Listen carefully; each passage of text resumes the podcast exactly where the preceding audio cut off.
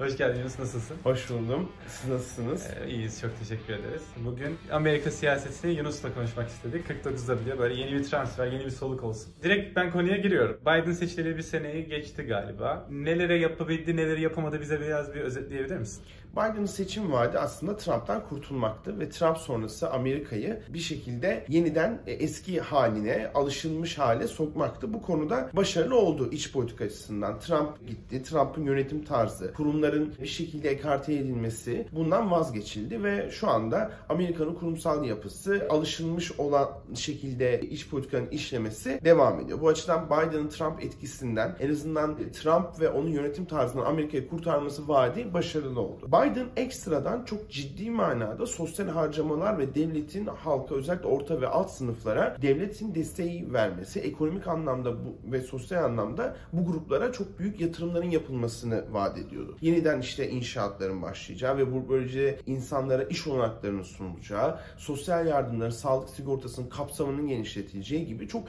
büyük kapsamlı aslında sosyal devlet politikaları vaat etmişti. Hatta Biden seçim kampanyasında Amerikan basını tarafından ve genel olarak siyasi bilimciler tarafından en sol başkan adaylarından biri olarak tanımlanmış ve seçildiği zaman da uygulayacağı vaatler çok sol politikalardı. Çünkü Amerika'da Demokrat Parti içerisinde Bernie Sanders, Cortez gibi sol kanadın baskısı iyice büyüdü. Bunların ön seçimde hala başarılı olamasalar da etkisi var. Bu nedenle Biden ister istemez sola kaydı kendi partisiyle beraber.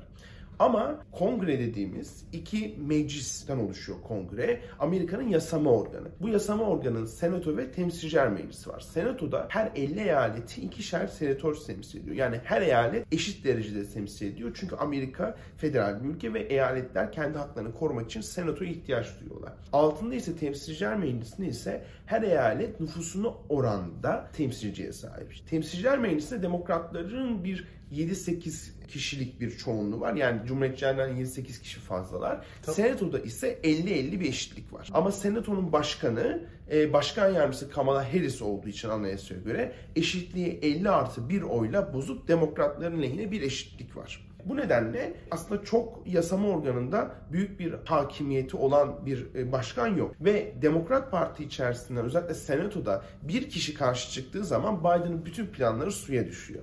Bir yasanın geçmesi için de Biden'ın önermesi, bunun temsilciler meclisinde kabul edilmesi, senatoda kabul edilmesi lazım. Yani iki meclisten de o yasanın geçmesi lazım. Yani kendi içinde bir fire vermeden evet. 50 bir bütün olarak oynaması lazım. Özellikle bütçe konularında bu nedenle Biden sosyal harcamaları geçiremiyor. geçiremiyor. Çünkü West Virginia ve Arizona eyaletlerinden seçilen Kristen Sinema ve Joe Manchin kendileri Cumhuriyetçi seçmenden oy alabileceklerini düşünen ve Cumhuriyetçi muhafazakar eyaletlerden seçen demokratlar olduğu için devletin para harcamasına karşı çıkıyorlar. Ve diyorlar ki bu halkın vergisini harcamaktır. Biz buna karşı çıkıyoruz. Çok fazla harcamayalım. İki kişi bütün Biden'ın seçim planlarının yasaya dönüşmesini neredeyse engelliyor. Bu güzel bir şey bazı konularda çünkü yerelin, eyaletlerin sözü geçebiliyor ve bu kişiler New York'tan Cortez çıkıp işte solcuyuz, solcu kalacağız diyor. West Virginia'daki demokratları ise tamamen Cumhuriyetçi cumhuriyetçilere çok benzeyen muhafazakar bir demokrat, demokrat temsil edebiliyor. İkisi de aynı partide böylece barınabiliyor ve ortak bir şey belirlemelerine gerek kalmıyor. Siyasi. Ama negatifi ne? E Biden çoğunluk onlarda olmasına rağmen en basit, en seçim döneminde vurguladığı marka projelerini geçiremiyor. Şimdi bu proje neydi?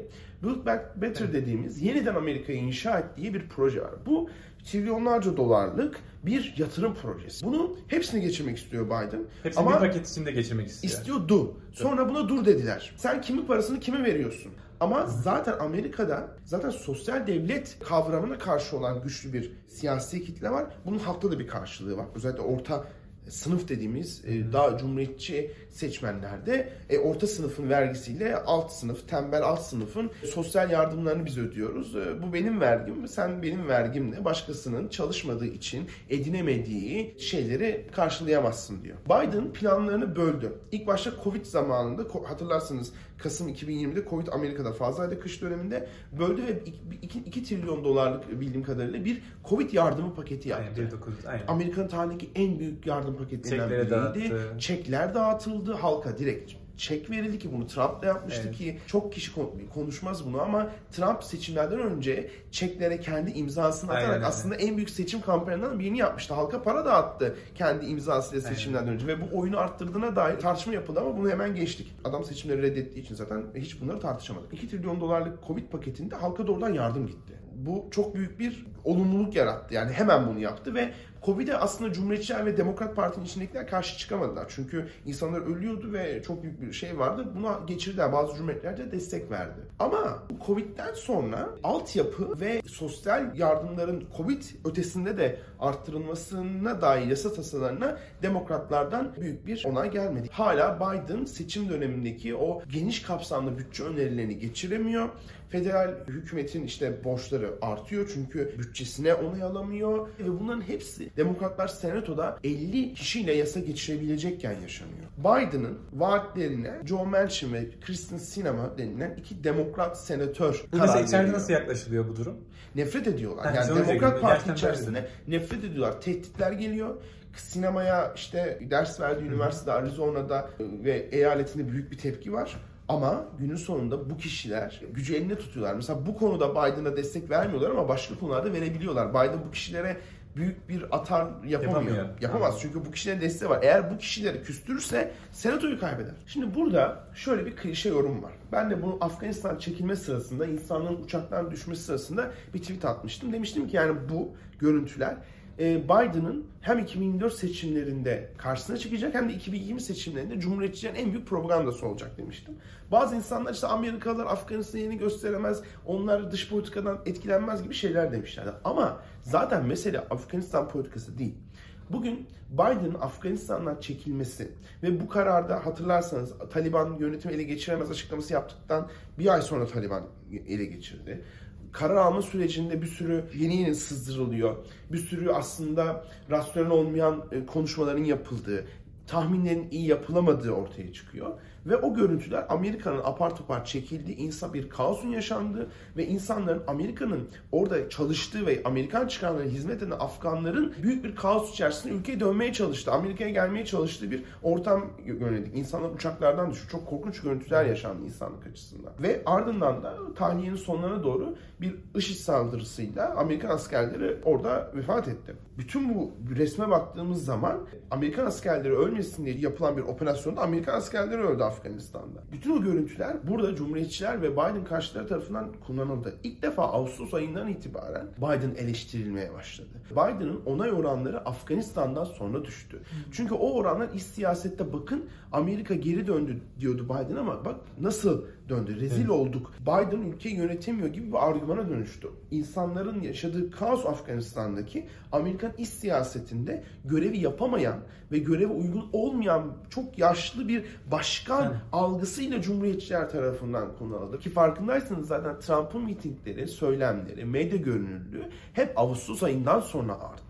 Yani Afganistan'da yaşanan o kaos doğrudan Biden'ın aslında bir şeylerin iyi gitmeyen bir başkanlık olduğu imajını yaptı ve ekonomik e, sıkıntılar da enflasyon, artan fiyatlar o dönemde yine medya tarafından konuşmaya başladı. Joe Biden was going on vacation as Afghanistan was going to hell. He surrendered our air base, he surrendered our weapons, he surrendered our embassy. This is what you get when you have weakness in the White House. When I was president, we only had strength. Salt olarak Afganistan bu görevi yapamayacak ve güvenilmeyecek bir başkan algısıyla birleşince ve iç politikada da bir şeyleri değiştiremediği, tıkandığı görülünce, e dış politikada da o elde ettiği Amerikan imajının zedelendiği görünce bunlar birleşince belli bir seçmen özellikle Trump'tan Biden'a giden veya sandığa gitmeyen birazcık daha merkez muhafazakar işte bağımsız dediğimiz seçmenin geri özellikle 2022 ara seçimleri Cumhuriyetçiye dönme olasılığı var.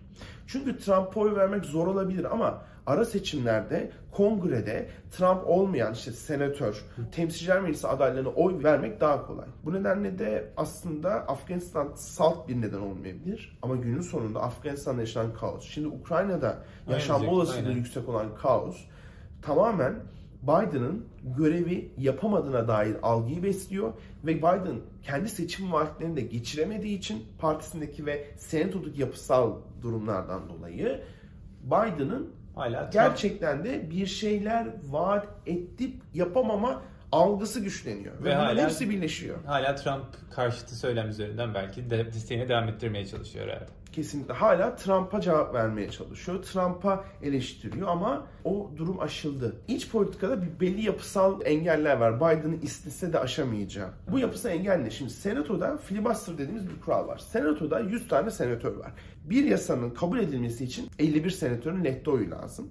Ama bir yasa hakkında tartışılırken bu tartışmanın sonlandırılıp oylamaya geçilmesi için ise 60 senatörün oyu lazım. Yani en az 40 senatör bir araya gelip biz tartışmaya, oylamaya geçilmesini istemiyoruz deyip oylamaya geçilmeyi engelleyebilir. Böylece oylamaya geçilse 51 oyla kabul edilebilecek bir yasa 60 oylamaya geçilsin oyu toplanamadığı için kabul edilmiyor. Şimdi Cumhuriyetçiler Senato'da 50. 50'ye kişiye sahip. Yani Cumhuriyetçiler istese filibuster dediğimiz yöntemi kullanıp çatır çatır her şeyi engelleyebilir. Ama filibuster kuralı anayasada yazmıyor. Filibuster kuralı Ne zamandan beri bir var? senato teamülü. Teamül. En başından Eskiden beri var. O hep değişiyor. Teamül olduğu için değişiyor. Bu teamülü değiştirmek içinse basit çoğunluk lazım. Yani 50 artı 1. Bu teamülü demokratlar birleşip değiştirip filibuster'ı tamamen kaldırabilir. Bu zamanda cumhuriyetçiler yargıç sürecini hızlandırmak için yargıç atama onaylarında filibuster'ı kaldırdılar. Demokratlar da ve cumhuriyetçiler de zamanında bütçe konularında bunu kaldırdılar. Yani filibuster'ı bir konuya dair şey Ve yapabiliyorlar. özel olarak da kaldırabilirsin. Mesela bütçelerde bu yok. Mesela bu bahsettiğim Build Back Better falan gibi Aha. yerlerde filibuster yok. O yüzden 50 kişi yeterli oluyor.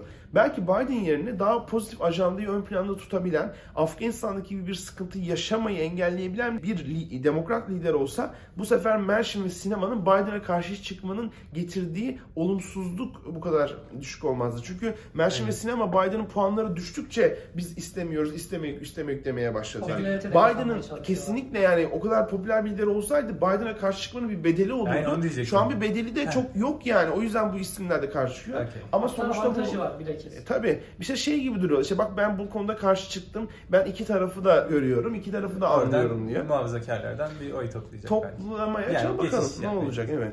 Çok keyifli oldu Yunus. Teşekkür ederiz. Bir dahaki videoda görüşmek üzere diyorum. Hoşçakalın. Hadi bay bay.